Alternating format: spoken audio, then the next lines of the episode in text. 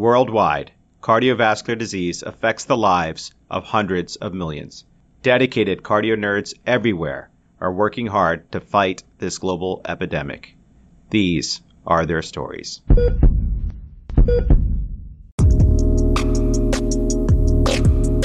Welcome back, cardio nerds. Thanks for joining us as we tour fellowship programs across the country as part of the Cardio Nerds Case Report series produced in collaboration with the ACC Fellow in Training section. Each episode will feature a cardiology fellowship program. Fellows from the program present and teach about a fascinating case and share what makes their hearts flutter about their program. Each case discussion is followed by an eCPR segment from a content expert and a message from the program director. Before we dive in, just remember, we are an independent educational platform. This podcast is not meant to be used for medical advice. The views expressed here do not necessarily reflect the opinions or policies of our employers. The case you are about to hear is 100% HIPAA compliant. We thank you for subscribing to and supporting the Cardio Nerds. Our mission is simple, to democratize cardiovascular education, promote diversity and inclusion, empower everyone to learn and teach from the basics to the advanced, while fostering wellness and humanity. If you believe in the mission, consider supporting us on patreon.com/cardionerds. Every little bit goes a long way.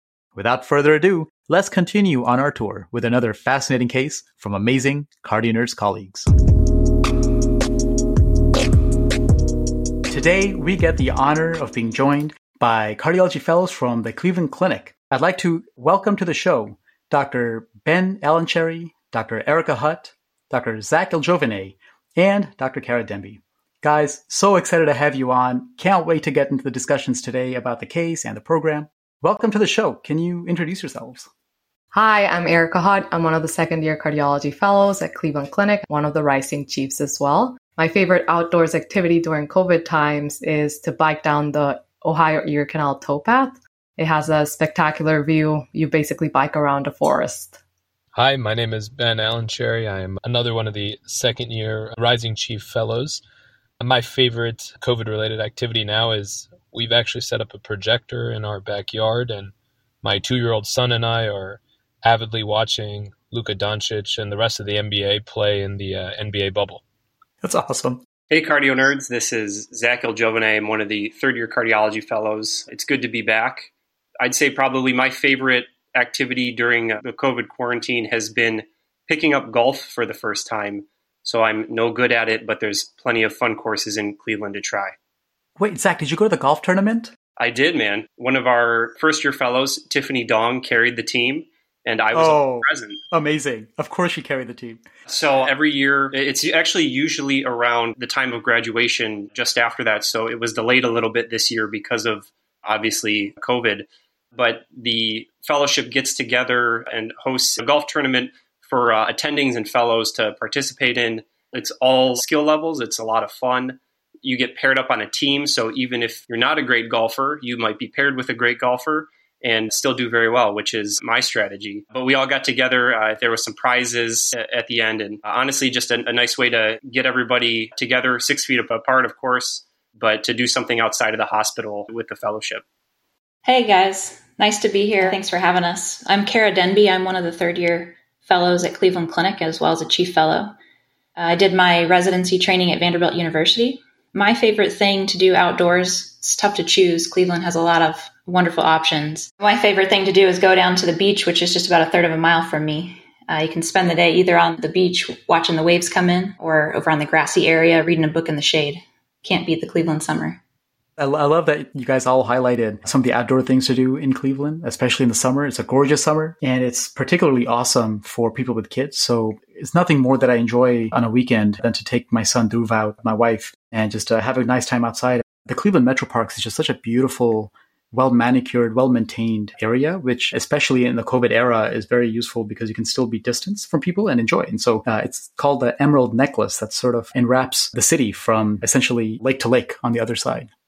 Yeah, I think the best part about the Cleveland Metro Parks is, before we had our son, my wife and I would be able to go on a little more strenuous hikes. And there's just different parks for every type of person who some people like to kind of sit by the water side, but others like to do quite physically challenging hikes. And it's just perfect. It meets everyone's desires.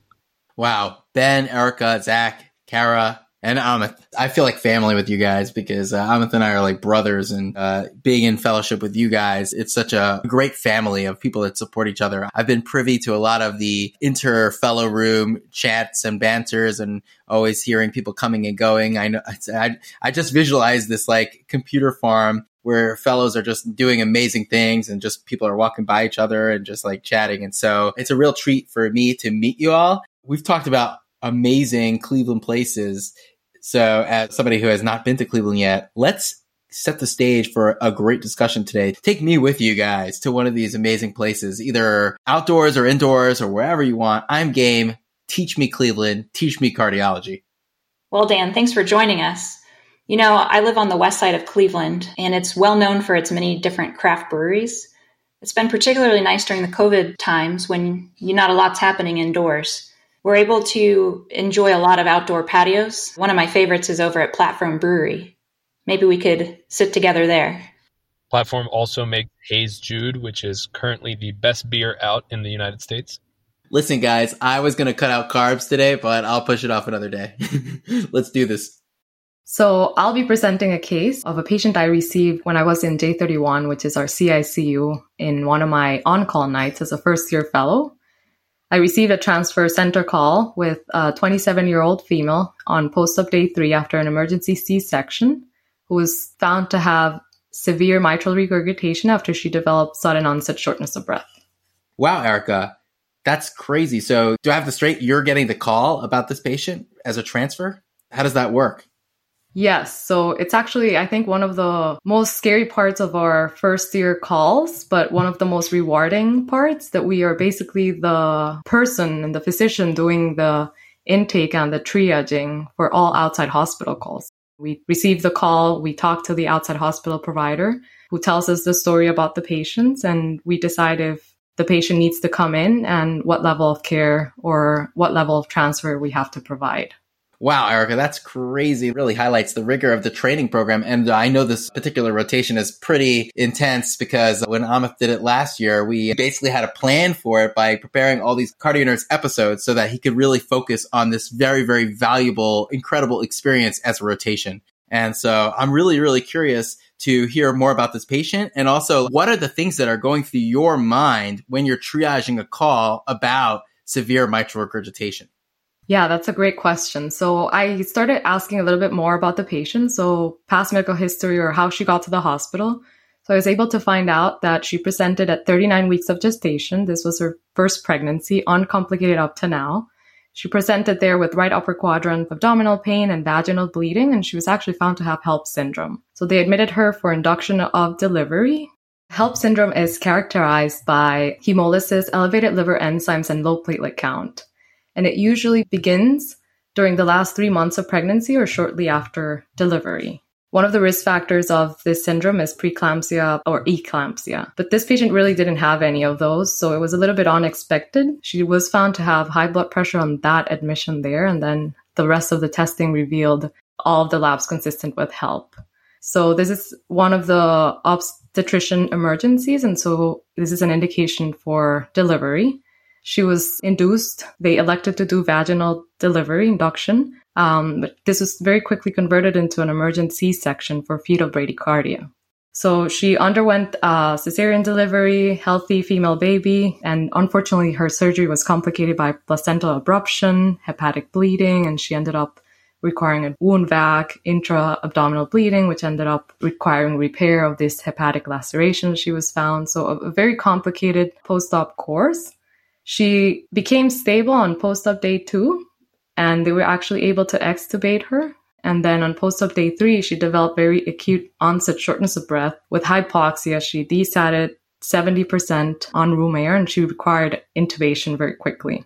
So then I went to what have we done for testing, right? And so I asked them about that. They had done a chest x-ray initially, which showed pulmonary edema. We didn't have the x-ray. Then they did a CTPE to rule out a PE, which I think is a very valid concern in the post-op setting. And then she underwent a TTE or transthoracic echocardiogram where she was found to have severe MR. Wow, Erica, at this point, I wouldn't even know how you're putting this patient together because there's so much that's going on. She's got a complicated OB history, and she is sort of almost immediately postpartum. And we've talked about and reflected on all the different hemodynamic effects of labor and delivery with increasing cardiac output and variable changes and preload, depending on how the patient was delivered and whether or not they used epidural anesthesia, as well as afterload. Wow, Erica, that patient sounds really sick. It's good they did an echo to take a look at her valvular function. Severe MR is definitely in the differential of a patient that decompensated this quickly. And usually you need an echo because the murmur can be absent. What else do we know about her history? Yeah, so that's a great question. So she had a past medical history significant for pulmonic valve stenosis. Unclear if it was congenital, but it's presumed congenital because she had valvuloplasty at age 7. And she had a history of a heart murmur, not really specified, but on her OB prenatal visits, they mentioned a heart murmur that was told to her to be just a benign murmur. Other than that, really took no medications other than a prenatal multivitamin, no allergies, and she had a very significant family history of aortic dissection in a brother who died at age 15 and a spontaneous pneumothorax in a sister. So that basically made us think about maybe some underlying connective tissue disease going on. And the outside hospital was very quick in going for a TTE to just understand the mechanism of the mitral regurgitation. So she underwent a transesophageal echocardiogram that actually showed a ruptured posterior papillary muscle. So I had all of this information when I took the call. And of course, this patient was not doing very well. She was in frank cardiogenic shock, and I accepted her. So within 30 minutes, she arrived to our unit, and all of the teams involved in her care had been informed. We had cardiac surgery at bedside, and OB was also at bedside. In addition, we activated the shock team, which is an emergency response team in patients with cardiogenic shock. So this is a pretty heavy conversation for the brewery, but I'm glad we're going here because it just highlights a lot of the care that we all take care in the ICU. But I just, I'm just scratching my head at every juncture, right? I mean, you've got a postpartum patient who already had a complicated prepartum course with a HELLP syndrome. She develops acute onset shortness of breath and deterioration. And there's a whole differential diagnosis there. And then we found that she's got severe MR. And initially I was thinking, okay, is this patient, has she always had valvular disease, mitral regurgitation, and the consequences of that hemodynamically are just brought out by the confluence of changes that happen in the peripartum period? Or is this truly an acute change? It sounds like at least her clinical status changed very quickly. And then we hear she's got a pap rupture and this exotic family history of multiple aortic dissections. And so there's so much going on here. And so I think from the clinical reasoning perspective, we need to think about, okay, what are the etiologies? What's the sequence? What is the predispositions? But then at the same time, she is acutely deteriorating, fighting for her life. We have to keep her alive, get all hands on deck, because this is otherwise a young, previously healthy patient who's got a baby to look after when we can get her out of this. So high stakes game, lots going on. We've got to keep her alive, but there's also this background of what's going on.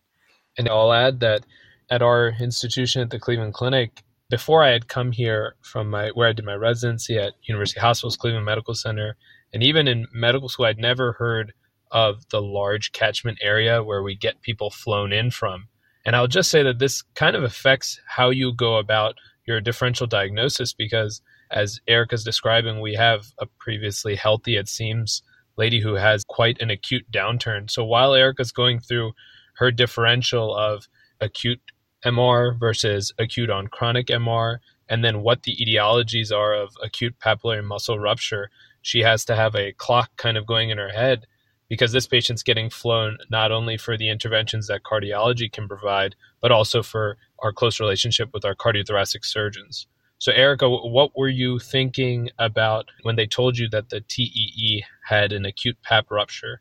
Yeah, so my first thought is this lady needs surgery, right? We've been always taught that papillary muscle rupture is a mechanical problem and it needs a mechanical solution, right? So it's one of those indications for emergent surgery. But obviously behind that, you also have to think, as Amit said, about what could be the etiology of this and is there anything else that we should do for her before she goes to the operating room? And I think that's the perfect thing because, Erica, both me and you just finished our first year where we took a bunch of these calls. And I think there's certain decisions that have to be made on a rather expedient basis. And one of those is how quickly do I get the interventional cardiologist or the cardiothoracic surgeons on board? And I think it's great that you're thinking the moment you're on the phone to loop the cardiothoracic surgery team in right away.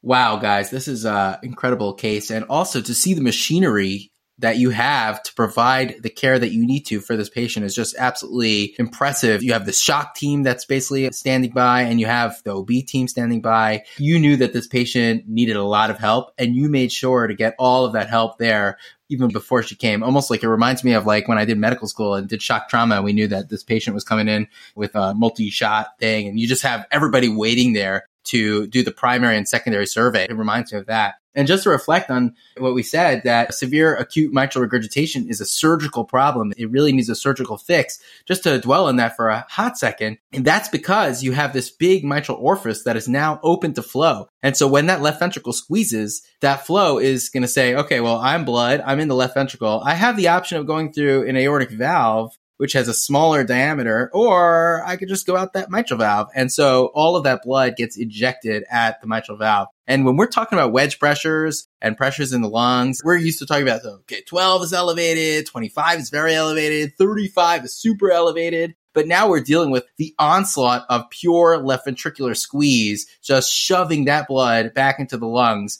It's very profound. You know, acute mitral regurgitation from PAP rupture is not the most common thing we see these days, especially after a lot of interventions that have been developed to treat STEMI and acute MI. But when you see it, you see it. I mean, I'm not sure if we want to keep this, but it's kind of like pornography. You know it when you see it. Acute PAP rupture. Acute PAP rupture is legitimate concern, and there's nothing subtle about it. And we've said it on other episodes where patients presented with chest pain and had a profound murmur, and it was thought maybe this is PAP rupture, but the patient's like hemodynamically stable. That's not really what usually occurs. It's usually a presentation like this. So, wow. Again, just very impressed at the mobilization and that your response, and just so you're ready to prounce. Dan, the onslaught of the LV sounds like a horror story. Indeed it is. Indeed it is. But this really leads into what your approaches are for initial stabilization of a patient like this. And maybe you guys could talk a little bit about what was going through your mind as you mobilized this team, and what could we do to get her to surgery? Like, what are things that we can do to potentially help out? Yes, that's a great question. And actually, when they called me, they were all in the catheterization lab, given that they were doing this transesophageal echocardiogram. They were doing it in their cath lab. And so they gave me her vital signs. Her blood pressure was actually quite low. Systolic was in the 90s, and she was not really ventilating appropriately. So the next step, which I agreed with in discussion with the cardiologist there, was to escalate care to mechanical support. And in her case, they decided for an intra-aortic balloon pump, which was what they were able to do. And so she had an intra-aortic balloon pump placed, and then she was transferred to us. So on arrival to our unit, her blood pressure was 100/48. Her heart rate was 120. She was barely satting 90% on 100% FiO2. And she was intubated and sedated. She had the intra-aortic balloon pump in femoral position, a swan that was actually showing also very elevated pressures. Obviously, we had the surgeons there, but the first thing that we were able to do with the help of the PTCA fellow was to focus quickly on lowering her blood pressure to decrease her afterload. We started nitroprusside infusion, and then we gave her some IV furosemide to help with her oxygenation. Yeah, Erica, what's happening so far is pretty incredible. One of the things that's kind of unique about how we do things in our cardiac ICU at Cleveland Clinic is the first year is the primary and takes ownership of the unit overnight.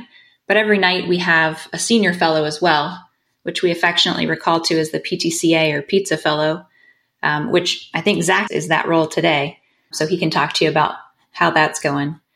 One of the nice things about having senior fellows on 24/7 is that if this patient was at a center that didn't have capabilities of putting in an intra-aortic balloon pump, this is something we actually do regularly. Having these capabilities overnight, it's not only great experience for us being able to put in balloon pumps, do swans, it's also great to be able to provide really timely care to patients. As soon as they roll in, we can take them immediately to our fluoroscopy suite in our unit and put a balloon pump in, put a swan in, and get started on care that will hopefully turn them around very quickly.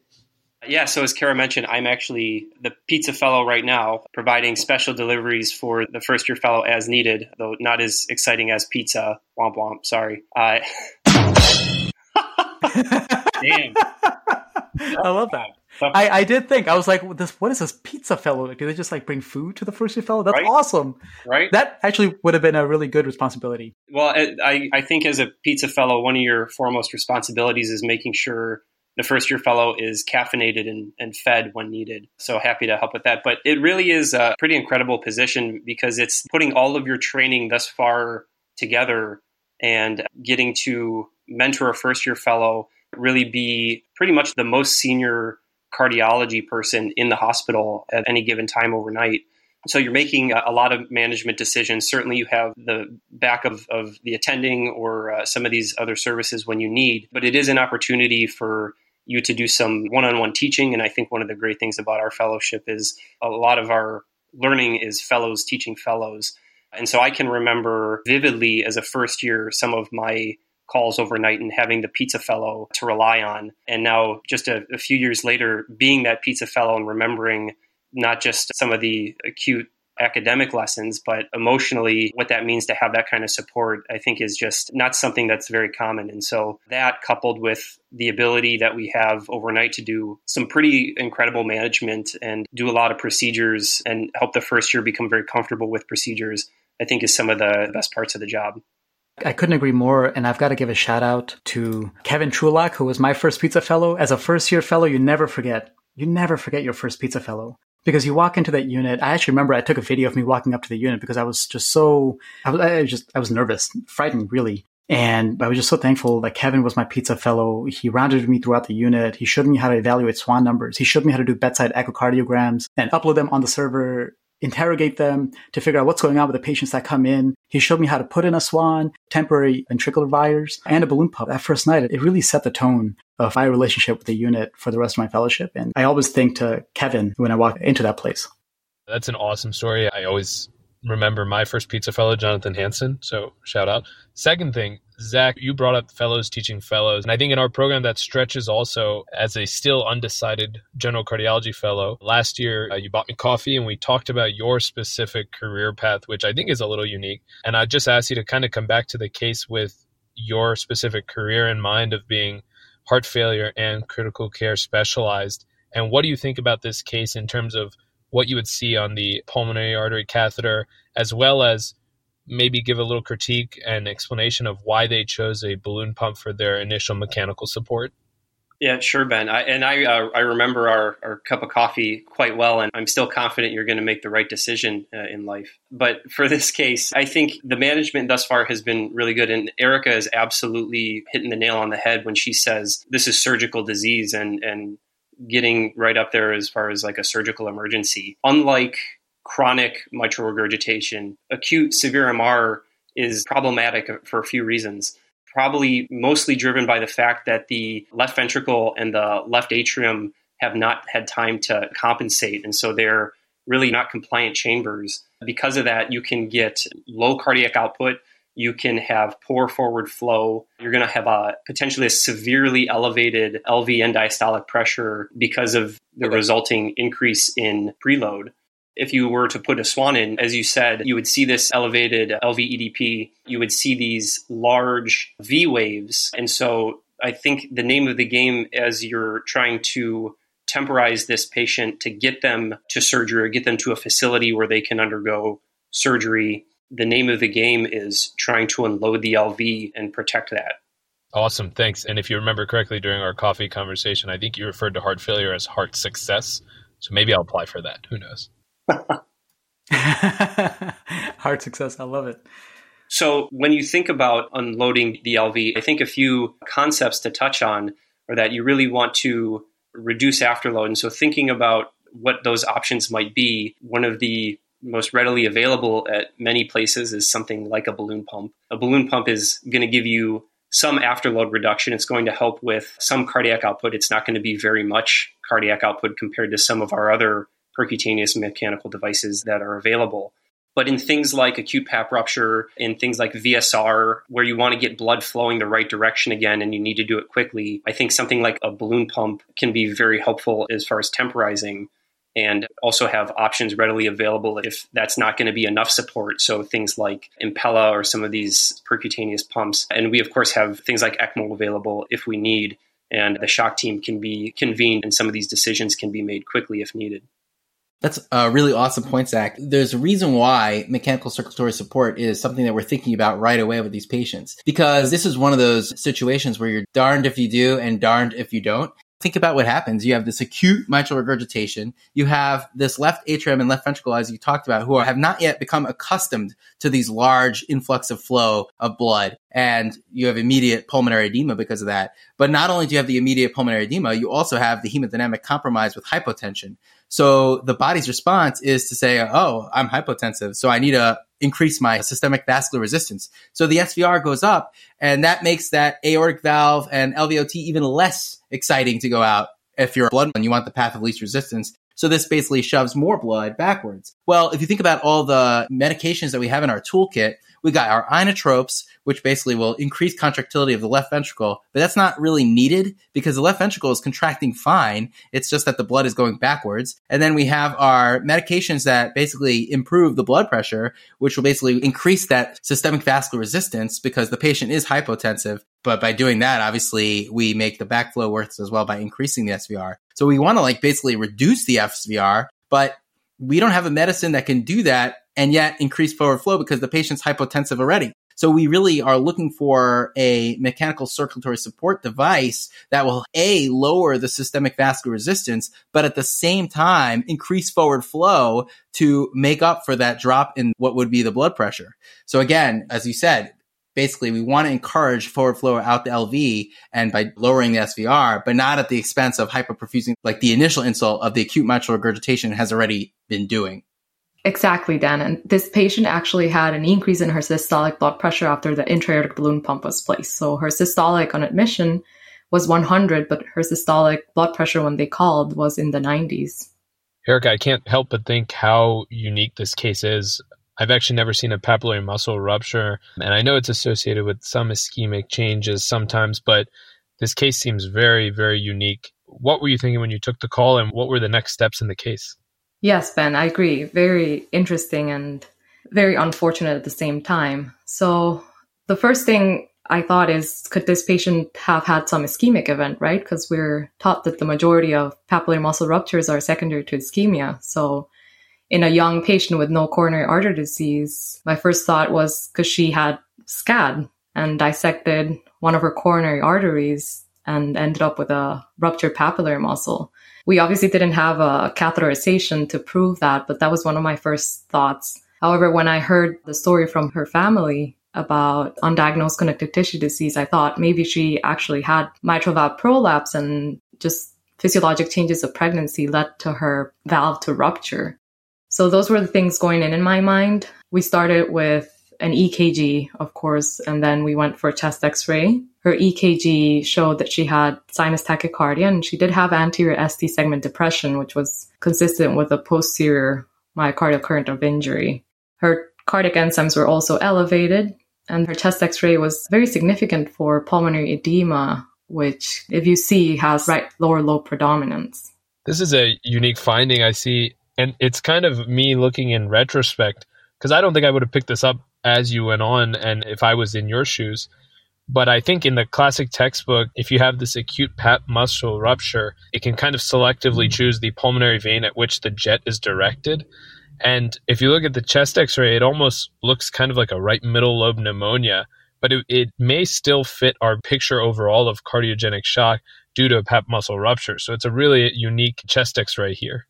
Yes, exactly. And interestingly, I then went back and looked at her TEE, and actually they interrogated her pulmonary veins, and you could see higher velocities for systolic flow reversal in the right-sided pulmonary vein versus the left-sided pulmonary vein, which would give you the explanation of why she had more right lower lobe predominance of pulmonary edema. Wow, so everything kind of makes sense still and is fitting together with the one diagnosis. Exactly. Erica, I think it was really good that you're thinking about kind of atypical sources of ischemia in such a young patient. This isn't someone we would think about traditional coronary artery disease causing ischemia if this were to be ischemic. I think SCAD is a very good thing to have in your differential. And also thinking about embolic diseases, whether it be vegetative material during endocarditis or some thrombus that develops and either directly embolizes or paradoxically embolizes through a patent PFO. I think this is a really interesting discussion in such a young patient. Doesn't seem like our patient had ischemia given her clinical picture, but always good to think about when you're talking about acute pap rupture. Cara, that was such a great differential diagnosis. Across the series, we've definitely seen paradoxical coronary embolus from a patent PFO. And in a similar context, postpartum, it was a handful of weeks postpartum, we had a patient who essentially had come in with evidence of ischemia and angina, and a coronary angiography found coronary osteostenosis of the left main and the RCA. And the eventual etiology was P. ANCA-associated coronary vasculitis. So it just goes to show you that young people can get coronary disease too, and it may be atherosclerosis from undefined risk factors like elevated Lp(a) or hypercoagulability, but there's certainly a long list of rich differential diagnosis to consider for ischemia infarction that ended up leading possibly to pap rupture. And Amit, I think that points to the fact of why we're all cardio nerds. Medicine will keep surprising us. 100%. I couldn't agree with you more. All right, so let's get back to the case. As I said, cardiac surgery was at bedside and the shock team was activated. She was stable enough to go to the operating room. And so within 60 minutes, she was actually able to make it to the operating room with one of her mitral valve experts. And she underwent mitral valve replacement. However, her course was actually pretty complicated in the operating room. And soon after they finished the mitral valve replacement and while they were coming off pump, she started developing very brisk bleeding from her chest, and they had to put her back on pump, open her up again, and they saw that her myocardium had actually dehisced. So the entire left atrium was dehisced and even a part of the left ventricle. So our surgeon had to start all over again, take out the prosthesis and then put up a new prosthesis, put in pericardial patch, and sew all the myocardium that had dehisced.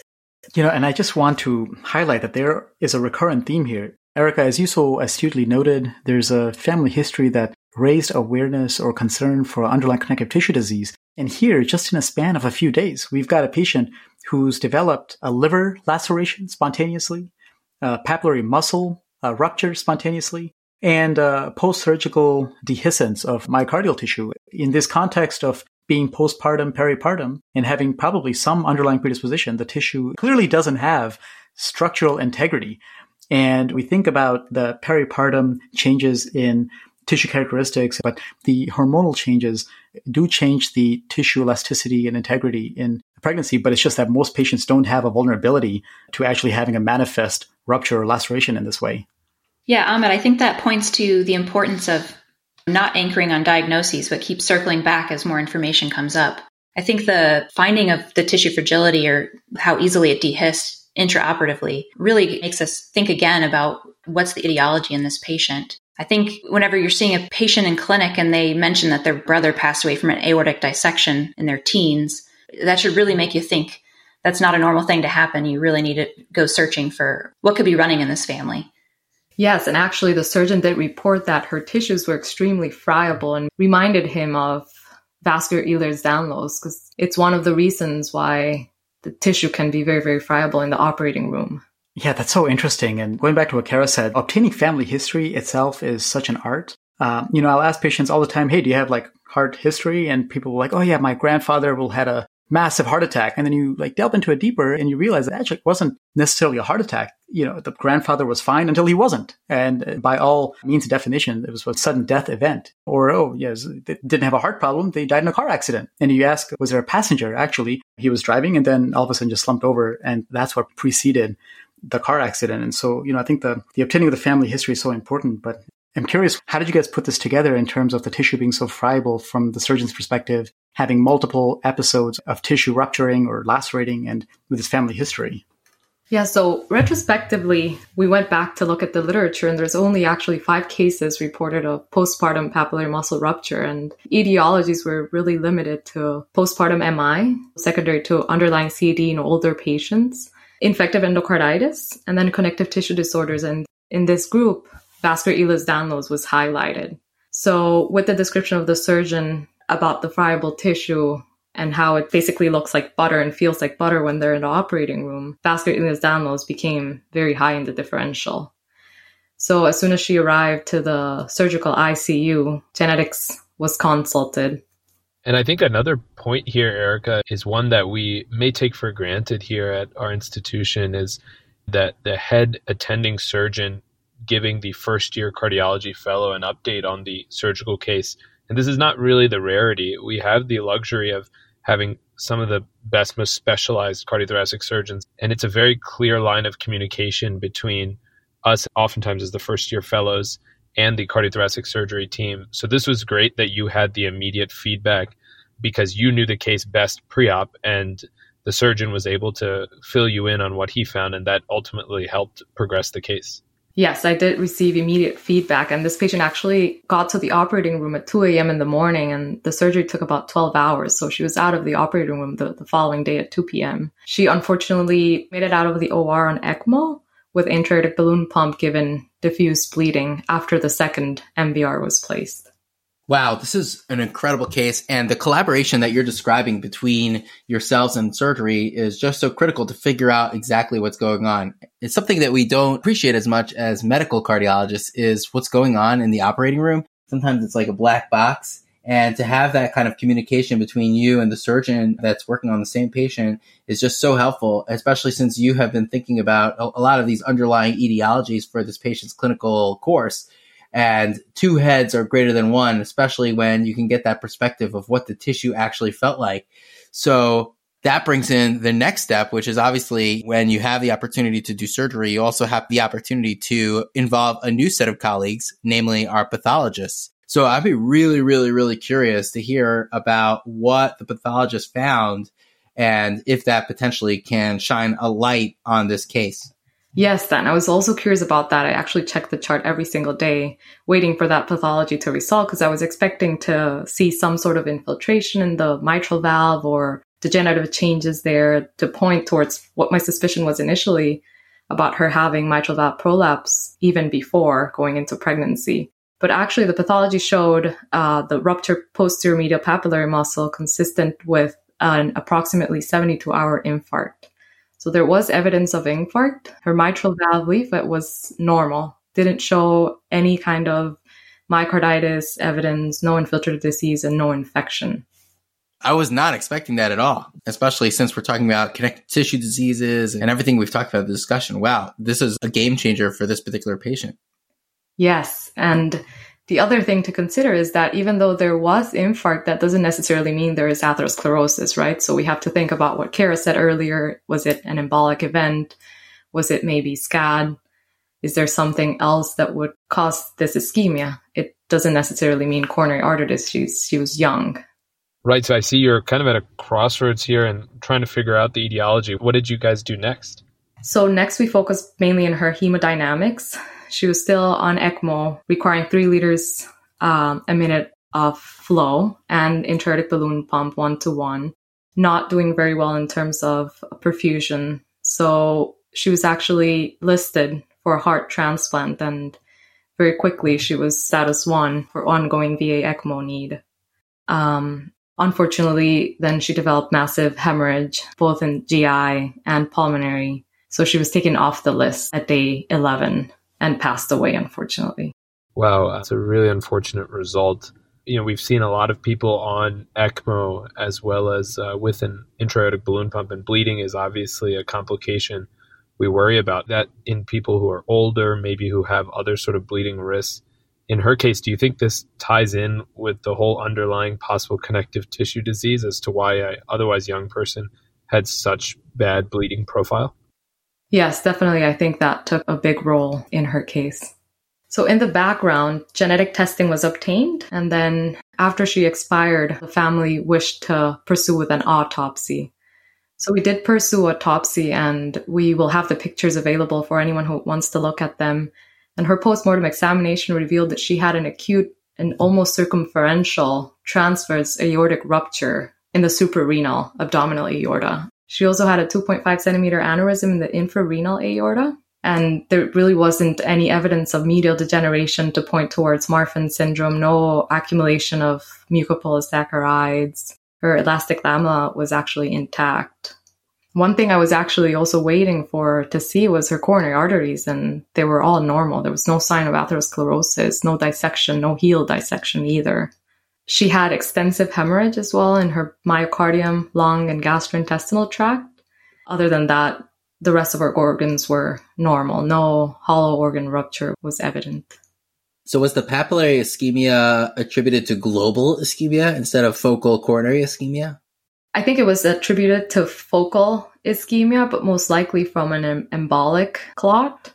I think, we also think about what is the manifestation and who is our host, and sure, we think about it in infectious disease, but it's also relevant here. The host that we're taking care of here, this patient, this person, this mother, she is in a state that is hypercoagulable, so you can imagine an embolic clot. And then she's also in a state where her tissue is going to be more friable than her baseline, which is also very relevant to all of this manifestations of underlying connective tissue disease. And so it's hard to know definitively at this point, but clearly she took an ischemic hit and there's a transmural infarct and pap rupture from that. And she probably didn't require too much of an ischemic injury because she also has friable tissue to begin with, both with her pregnancy-related hormonal changes and underlying connective tissue disorders. It's a confluence of multiple hits. And I just have to take a moment to say that this is just absolutely devastating. This young, otherwise healthy or seemingly healthy woman who's now a mother is leaving behind an infant. The multidisciplinary team really rallied around her, gave her every chance possible. From the very first call, Erica, that you took, to the auto launch, to the surgery, the balloon pump, the listing that status one on heart transplant. I mean, there's nothing more you can do, but you hear about the sequence of adverse events. This young woman never stood a chance. And so I just want to thank her and her family for the privilege that it is to learn from her story, and looking forward to seeing what did we learn was her underlying predisposition and how can we apply it to the future and the way we manage our patients. Yes, that is absolutely right. And it was very devastating for all of us. I could not stop thinking about her baby. Going back to Dan's point about the ischemic event, I think it's actually one of the teaching points here is that papillary muscle rupture can happen without any coronary artery disease. And as you know, the posterior medial papillary muscle has single blood flow from the PDA, whereas the anterolateral has dual supply. And the majority of cases actually happen in patients with a very, very small territory that infarcted. So it's really just that tiny little vessel that gets to that papillary muscle that can result in a rupture.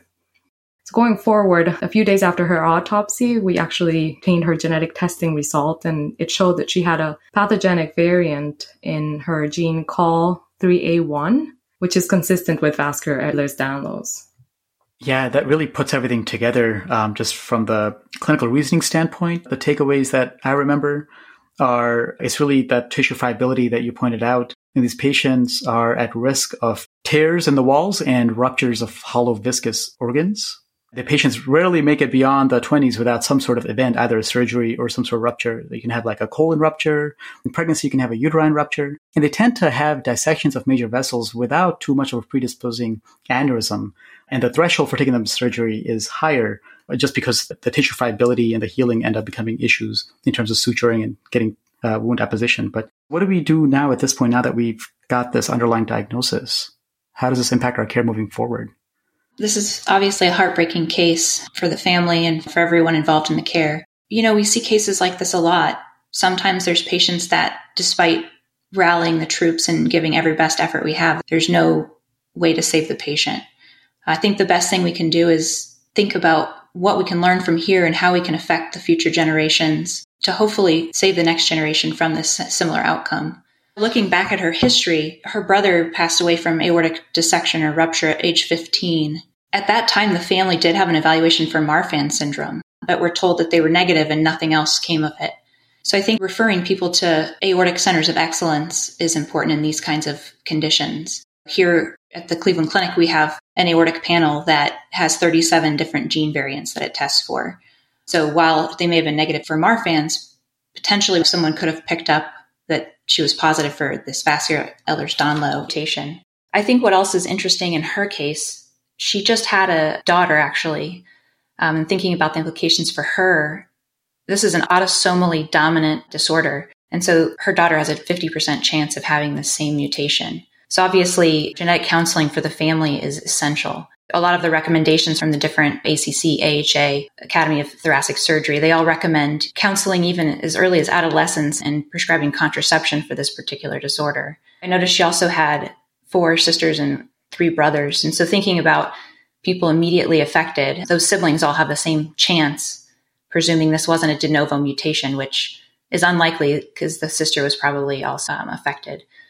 And so I think the implications that we can come with this is genetic testing in these patients is essential, as well as thinking about preconceptive counseling for these patients. We deal with actually a lot of aortic pathology here at Cleveland Clinic. We have a really large center, see numerous dissections and genetic syndromes like Marfan's, Loeys-Dietz, Ehlers-Danlos, etc. The importance of preconceptive counseling, in general, the guidelines recommend avoiding pregnancy if the maternal risk of death is greater than 10%. So that includes all cases of vascular Ehlers-Danlos, where the mortality is about 20% for each pregnancy. And so had this woman been diagnosed sooner, perhaps her family planning would have been different and her life could have been spared. Looking at other conditions, Marfan, we see tons of cases. I actually looked up the guidelines recently and learned that you actually would do surgery prior to going through delivery if the aortic root was greater than 4 centimeters, which is just barely above normal. And that pregnancy is contraindicated if they're greater than 4.5. Similarly, other connective tissue disorders like Loeys-Dietz, some of the familial aortic dissection syndromes, they would actually recommend doing surgery somewhere between 4 and 4.5 centimeters, which is really, really early. So I think, just being aware of these people, if you don't have familiarity with these conditions, referring to a center that sees this can help hopefully prevent these sorts of outcomes. Cara, that was very well said. And Amit, I want to echo what you said. I think most of the cardio nerds case reports I've heard in the past have been triumphs, so to speak. But I think every patient can teach us something. And I'm remembering a vascular Ehlers-Danlos case I had in residency, which taught me similarly to what we just said, that in almost every sort of situation, whether it's renal artery dissection or carotid dissection, the management is always that we want to avoid instrumentation. And I think this patient kind of just shows you that on the autopsy, she had multiple dissections in different arterial beds, as well as the recent history of hepatic lacerations. That, Erica, I just want to say hats off to you, because the whole team did everything they could, but the predisposition was just so severe. So hats off to the team. But the learning point here is that moving forward, this patient's case has taught a whole lot of people who are soon to be cardiologists about this relatively rare disease. Ben, thank you for bringing up that point. This case highlights so many of the things that make cardiology so special. You get to take care of patients in every domain. You're at the cutting edge of technology. You're one of many, a part of an important team that has to work together. And there's so much you can offer to our patients, whether it be from genetics counseling to advanced mechanical circulatory support and high-stakes surgeries. But despite everything we can do and do, sometimes it's not enough. And recognizing that is important, because cardiology, we deal with the sickest of the sick, and we will lose patients, as we lost a person here. And it's on us to, one, not only honor them by learning from them, it's also a privilege to be able to be stewards of this grieving process for others on the team, because I'm sure this is very tragic and difficult for everyone, but also for the family. And in this very special situation, you also have the ability to take what we learned from her and use it to better the life of her daughter in terms of family screening, cascade screening, and appropriate counseling moving forward. I think the learning point for me to take away from this is to really respect the importance of family history, genetics counseling, cascade screening, and counseling at every juncture, but especially preconception counseling for these patients and for everybody. So I'm so thankful and grateful for the honor of learning from her story. And thanks for bringing it to light for us. Thousands of people are going to learn from this. And I'd like to use this time to ask each of you, what made you choose cardiology and what makes your hearts flutter about training at the Cleveland Clinic? Why I chose cardiology? I really enjoyed internal medicine, but I thought cardiology offered just extended arms of diagnosis, echocardiography, if we went the interventional route, catheterization, and you can go on and on. And I thought that was an awesome sort of setup to treat patients. What specifically about Cleveland Clinic that made me attracted to the program? Now, I think we have all these focuses of excellence down to specific niche diseases such as hypertrophic cardiomyopathy, pericardial diseases. But really, when you go, and unfortunately this year, there's not going to be an in-person tour, but we've tried, especially as three of us are the chiefs on, we've tried to replicate it with video. But what really attracted me was the fellow's office. So this case kind of shows we learned something so specific about a rare disease, but in our fellows office, we have all of us sitting there sharing the unique things we see on a day-to-day basis. And you really learn through these brilliant colleagues of mine how much and how different patients present and what there is to learn. And I was really attracted to that. My brother-in-law was a previous fellow at Cleveland Clinic, shout out Matthew Gonzalez, and he raved about this, just the ability to talk over cases in this collegial environment. And it's definitely true, and I've really enjoyed it. You know, for me, I was attracted to cardiology, I think in some similar ways as Ben. I never thought I would be a specialist. I liked everything. I did MedPeds training, the classic, can't decide what I want to do. But I really am interested in everything. I didn't want to give up anything, but ultimately decided that in cardiology, you are a generalist with obviously some specialty bent. You get to do ICU, you get to do procedures, you get to carry or follow patients over the span of their life and treat really every age group. And so for me, that was the perfect fit. What really drew me to Cleveland Clinic, the pathology here is just so much of it, every single type of every disease. I think when I was looking, I wanted to go somewhere where I would see everything. I wanted to be exposed to every disease and all the different presentations of those diseases, because when I go out and practice, I want to have already seen this and things look familiar. And I wanted to do that in a setting where I was supported, that I had autonomy, but I also had layers of people there who I could fall back on. I think we all feel very fondly about our coronary ICU, J31. It's really the pinnacle of what it is to be a Cleveland Clinic fellow. You have an incredible amount of autonomy in treating these very sick patients, but you're there always with a senior fellow and with your attending and with the support of the surgical subspecialties and the imaging subspecialties and everything else. And it's just this really well-oiled machine that you can learn and be pushed, but in this really safe environment. And you get to be part of, really in a sense, that J31 is a machine that provides care for patients. And that's kind of what drew me and what keeps me excited about being a fellow at the clinic. For me, cardiac pathophysiology was what drew me to cardiology. I actually decided it in third-year medical school when I learned about valvular disease and cases like this one, for example, where we could see that this patient had pulmonary edema, which was right-sided, secondary to just eccentric jet that goes preferentially to the right-sided pulmonary veins. To me, that just made sense, and everything made sense in cardiology. So that's what drew me. In terms of what brought me to Cleveland Clinic, actually my brother, he worked here in Cleveland, and that's how I learned about the Cleveland Clinic. I came to residency here. I love the institution because of the diversity that it has in terms of physicians and everyone around us. I actually made very good friends from all over the world, and I wanted to stay in this institution.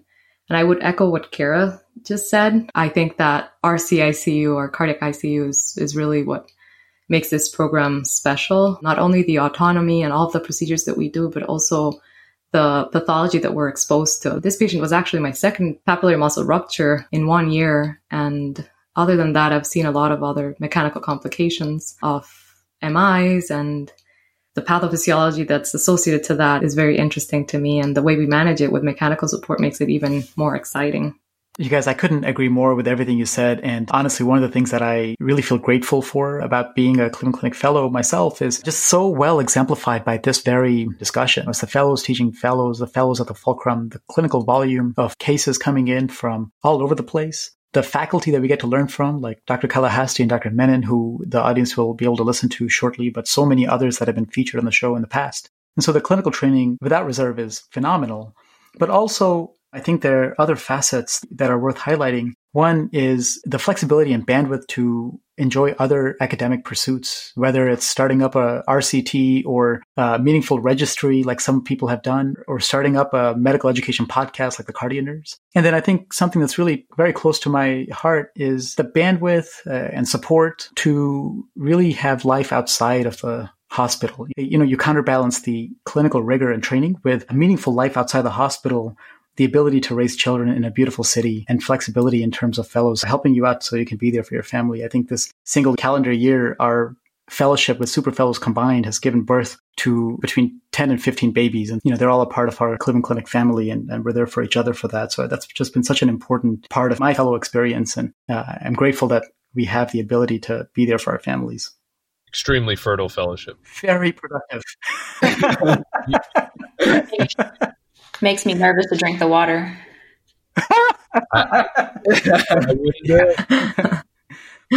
In true Cleveland Clinic fellow spirit, Zach had to peel away to scrub into a procedure and to help out the first-year fellow.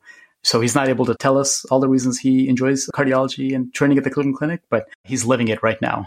Yeah, Erica, Cara, and Zach, when you hear this, Ben, and Amit, hearing this case really was so valuable. I'll speak on behalf of the listeners, to our listeners, to myself. You know, it really highlighted so many aspects of cardiology as well as cardiology at the Cleveland Clinic. I feel so invited into your world, and it was just a pleasure to really see how such great care could be delivered to patients in their most needing times. I will take this remaining part of the beer and raise a toast to cardiologists everywhere, incoming applicants, particularly applicants to the Cleveland Clinic.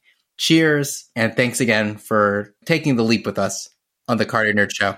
Cheers. Cheers. Cheers. Cheers.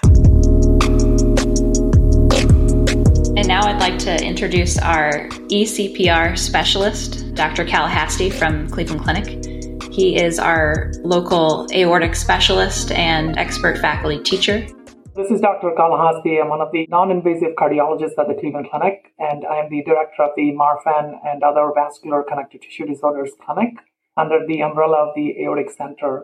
We have multiple centers of excellence at the Cleveland Clinic, and the Aortic Center is one of those centers which especially deals with patients who have got aortic disease and genetically mediated vascular connective tissue diseases. This is a great opportunity for me to talk to you cardio nerds, and I have to shout out to Amit and all the other hosts for this podcast, because I think it's a wonderful platform for very easy learning and also get highlighted about some of these unique cases that are presented in this format. So this is a very unique case that Erica had presented, and unfortunately the patient did not survive despite the heroic efforts of the Cleveland Clinic.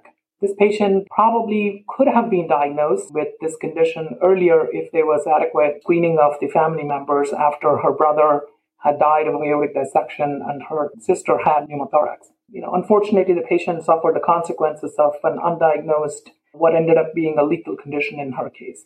A couple of points to think about in this case are that mitral valve prolapse, even though it's not the most common manifestation, but it's been very well described in patients with Ehlers-Danlos syndrome. There was an elegant study published in Circulation back in 1981, where they looked at patients with and without tissue analysis and then detected Ehlers-Danlos syndrome, and majority of the patients did have mitral valve prolapse. But the most common presentations that we typically see in patients with vascular EDS are medium to small vessel artery dissections. And you can think about those in the mesenteric bed, renal arteries, cervical arteries, carotids, vertebral arteries, and also you can think about iliac vessels. In general, large vessel aneurysms are not very commonly seen in vascular EDS, but doesn't mean that it doesn't occur, but it's not the most common presentation.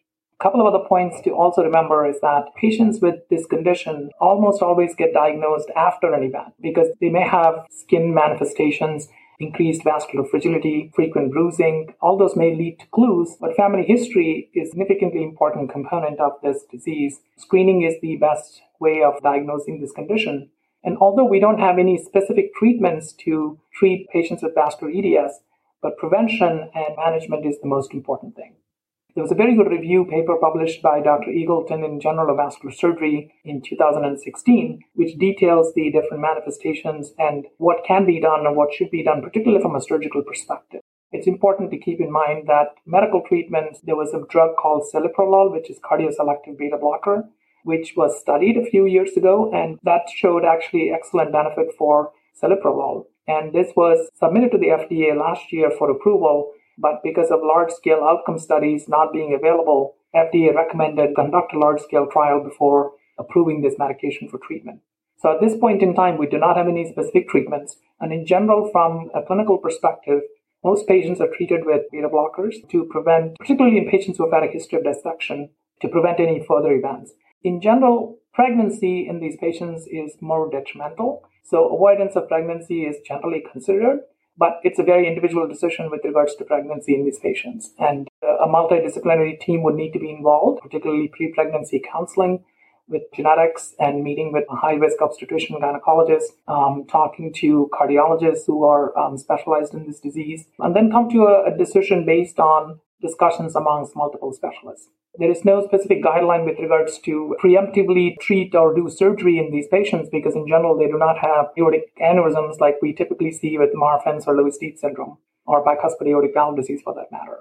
So as sobering as this patient was, with regards to not being able to survive, I still feel that there's a lot to be learned from this case, particularly for the rest of the family and also her child who was born. It's important that the child is screened early on and meet with a genetic counselor and also probably a pediatrician, somebody with an expertise in vascular Ehlers-Danlos syndrome or any other genetically mediated vascular connective tissue diseases so the patient's child can be followed long-term to prevent any events like what her mother had. Thank you.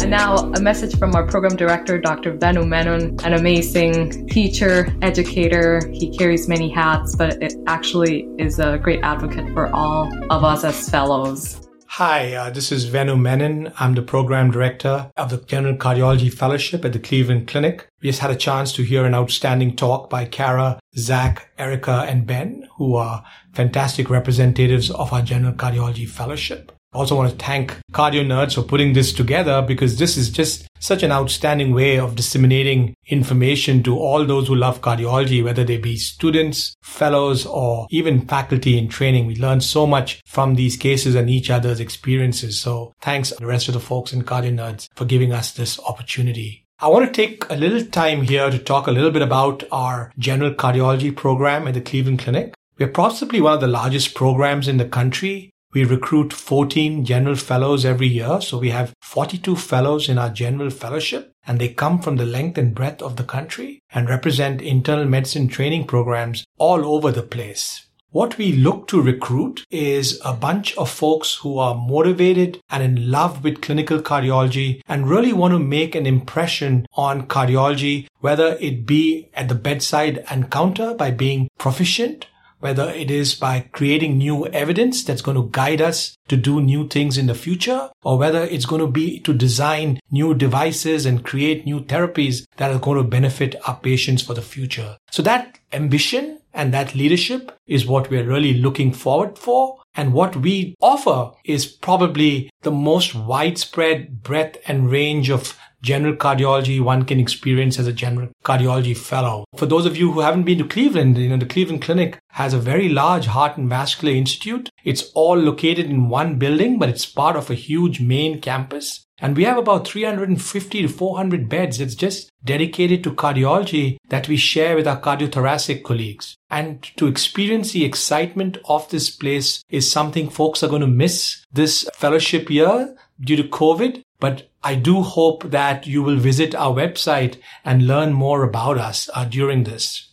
Our aim during the fellowship is to train the best general cardiology fellow they can be. So what we mean by that is I want each one of my fellows, regardless of their commitment to a specific subspecialty, to at least for that one moment consider imaging or consider heart failure or consider prevention, even if they're dedicated and want to do interventional cardiology. And we do that by giving them really fundamental bedside experiences in each one of these areas because each one of these areas is 15 to 16 faculty deep. And so we have a very large bench. And what this provides is the opportunity to discover mentors. Now, we've spoken about this to my fellows in the past. We don't believe that there should be just one mentor. And I think you can have a mentor for research, a mentor for how you want to share your patient experience, and another mentor for how you want to live your life. But I think given the large breadth of faculty we have, I think it gives a unique opportunity for fellows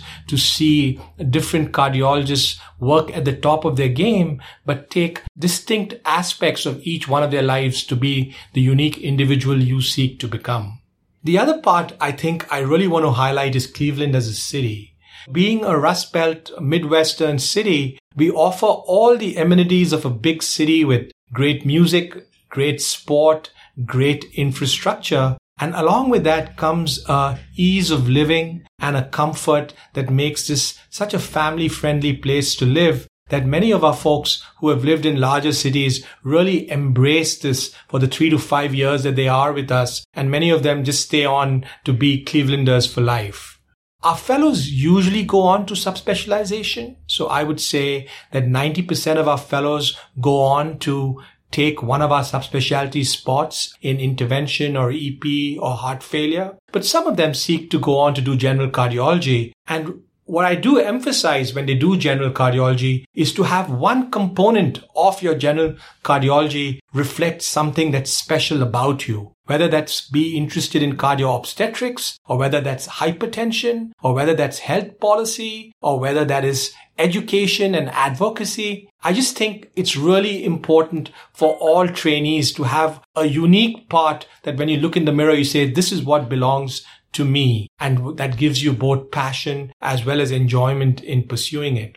If you come to Cleveland, I think there's an opportunity to do great research. There's an opportunity to do great innovation. But there's also a certainty that you will experience the breadth of cardiology training and come out, we believe, one of the best overall rounded cardiologists in the country. So I'm delighted to have read such outstanding applications this year. I'm so pleased to have an opportunity, even though it's virtual, to meet many of the applicants who might be listening to this voicecast. And I know that many of you will be my future fellows in the program. And if not, I'm sure we'll be colleagues who will hopefully shake hands and share some good times in the meetings in the future. So thank you once again. Wow, what an amazing episode. A huge thanks to the fellows and faculty for enriching us with another terrific discussion and an incredible addition to the Cardio Nerds Case Report series.